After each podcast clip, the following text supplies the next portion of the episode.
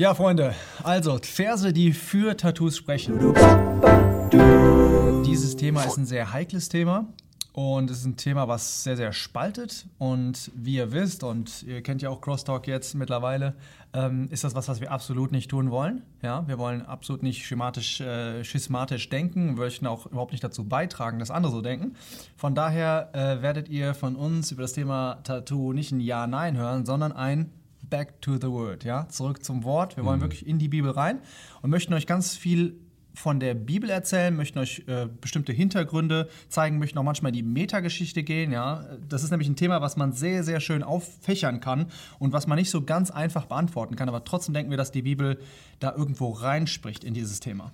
Ja? Absolut. Deswegen wollen wir anfangen mit Verse, die für Tattoos vielleicht Wir sprechen. kreisen das Thema ein sozusagen. Genau. Genau, genau. Und ja. jetzt äh, wissen wir, dass die Bibel jetzt nicht super viele Verse hat, die sich ganz speziell irgendwie auf ein Tattoo beziehen, aber die damit vielleicht mal in Verbindung gebracht werden. Ja? ja. Was würdest du denken, was ist ein Vers, den man vielleicht verwenden könnte ähm, pro Tattoo? Also ein Vers, den ich äh, nennen könnte, das wäre 1. Korinther 9. Den wollen wir auch vielleicht mal zusammen lesen. Ja, 1. Korinther 9 ähm, und das, da spricht der Apostel Paulus, also wir können es einfach mal zusammen vielleicht lesen. 1. Korinther mhm. 9, äh, Vers 19, da sagt der Apostel Paulus, ähm, denn obwohl ich von allen frei bin, habe ich mich allen zum Sklaven gemacht, damit ich so viele wie möglich gewinne. Ja?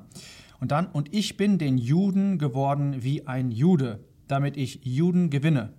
Denen, die untergesetzt sind, wie untergesetzt, obwohl ich selbst nicht untergesetzt bin, damit ich die, die untergesetzt sind, gewinne. Denen, die ohne Gesetz sind, wie ohne Gesetz, obwohl ich nicht ohne Gesetz vor Gott bin, sondern Christus gesetzmäßig unterworfen damit ich die, die ohne Gesetz sind, gewinne. Also die Logik ist eigentlich die, dass man einfach sieht, der Apostel Paulus, der hat sich auch angepasst mhm. und so können wir uns auch anpassen. Und da jetzt, ähm, will ich mal sagen, Tattoos äh, voll im Trend liegen und das sehr, sehr viele Menschen haben, äh, lasse ich mir ein Tattoo stechen, damit ich diese Person erreichen kann oder damit ich einfach ähm, in meiner Kultur nicht auffalle, indem ich kein Tattoo habe. Genau, okay. Du meinst, dass dadurch, ähm, wenn ich jetzt ein Tattoo mir machen lasse, dass ich mehr Zugang kriege zu bestimmten Kreisen von Menschen? Ja. Besser genau. akzeptiert werde, genau. mehr ein Ohr geliehen bekomme? Ja. Ne? Okay. Findest du das legitim? Ja.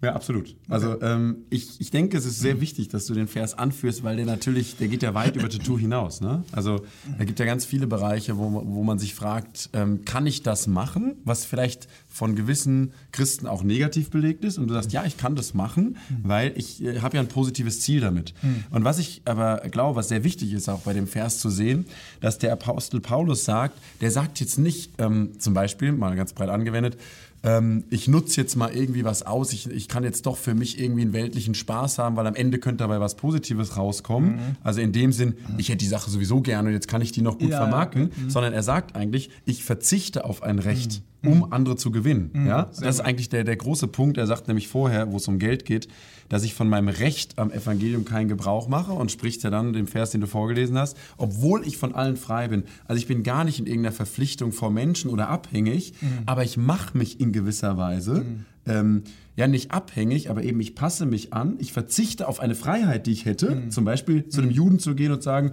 mein Freund, mhm. Gesetz passé, mhm. ja, habe ich kein Problem mit. Genau, das, der Kontext ist eigentlich der, dass der Apostel Paulus, er spricht hier zu den Korinthern und die hatten ihn so ein bisschen gepiesackt und hatten gesagt, oder andere Leute hatten gesagt, der, der Apostel ist ja eigentlich gar kein Apostel und er ist sich gerade hier eigentlich am Verteidigen genau. und sagt, er spricht zum Beispiel, ja, ich könnte eigentlich heiraten, macht es aber nicht, ich könnte auch Geld nehmen und so weiter, genau. mache ich aber nicht und der ist sich gerade am Verteidigen und sagt, und übrigens, ich so und so handle ich in meinem Evangelium, dass ich, wie du schon gesagt hast, verzichte auf manche Dinge und das extra nicht mache. Ja.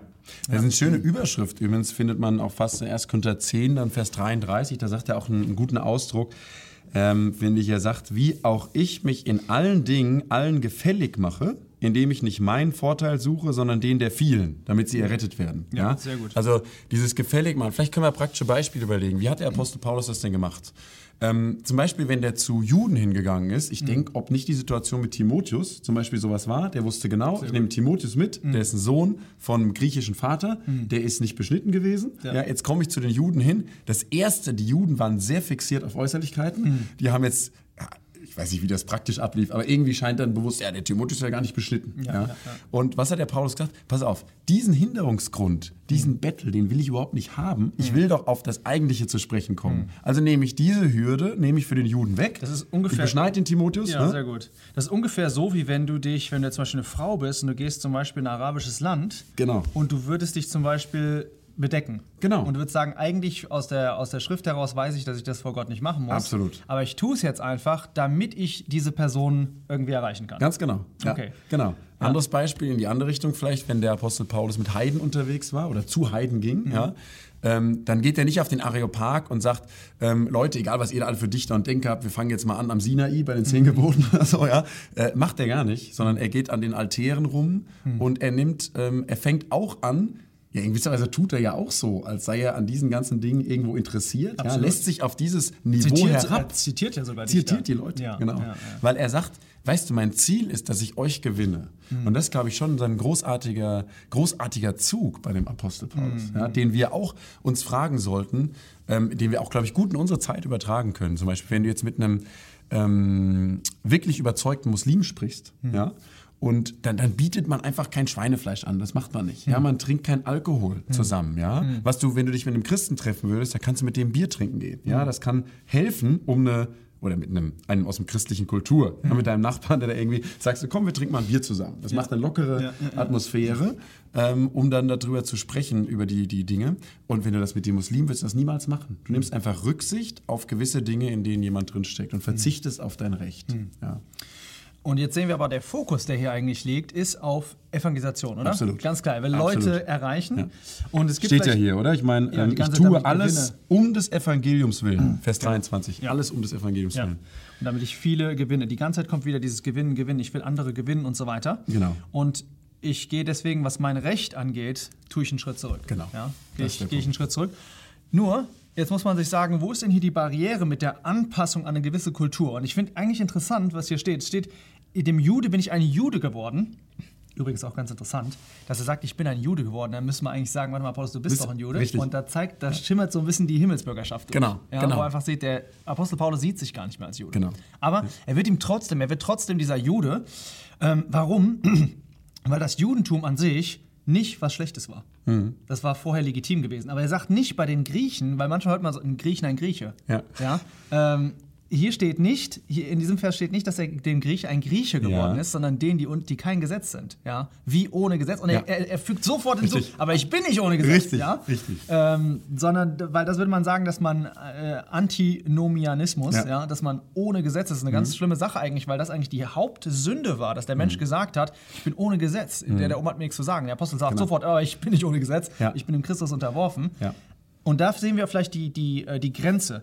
Die Form wenn die Form zur Sünde wird, ja, dann können wir das nicht mehr machen. Ja, es gibt bestimmte Dinge, die sind in der Form selbst schon, zeigen die einen gewissen sündigen Charakter. Das ist jetzt ja. schwierig und vielleicht ein bisschen grau auch, aber ich habe zum Beispiel, wenn jemand da, ich habe zum Beispiel mal ein Meme gesehen auf Instagram, ja, mhm. jetzt jedenfalls was ganz harmloses, mhm. aber jemand sitzt, äh, sitzt da und da ist ein fetter Kuchen neben dem, ja, und der guckt einfach nur in die Kamera und mit der ganzen Hand so Bob, weißt du, voll in den Kuchen rein und tschack, klatscht sich das an ins Gesicht. Ja. Das, ist, das ist super witzig, aber was das eigentlich ausdrückt, ist Hedonismus. Ja, alles für mich, ne? Ich alles für mich und ich genieße es und mir ist es alles kackegal und ja. jetzt voll rein. Ja. Das ist absolut nicht christlich, das ist aber kein einziges Wort, das gefallen. Er hat nichts gesagt, aber er hat im Endeffekt doch sehr, sehr viel gesagt. Ja. Das heißt, die Form ist da schon, da musst du echt sagen, und das ist benötigt halt wirklich geistliches Verständnis.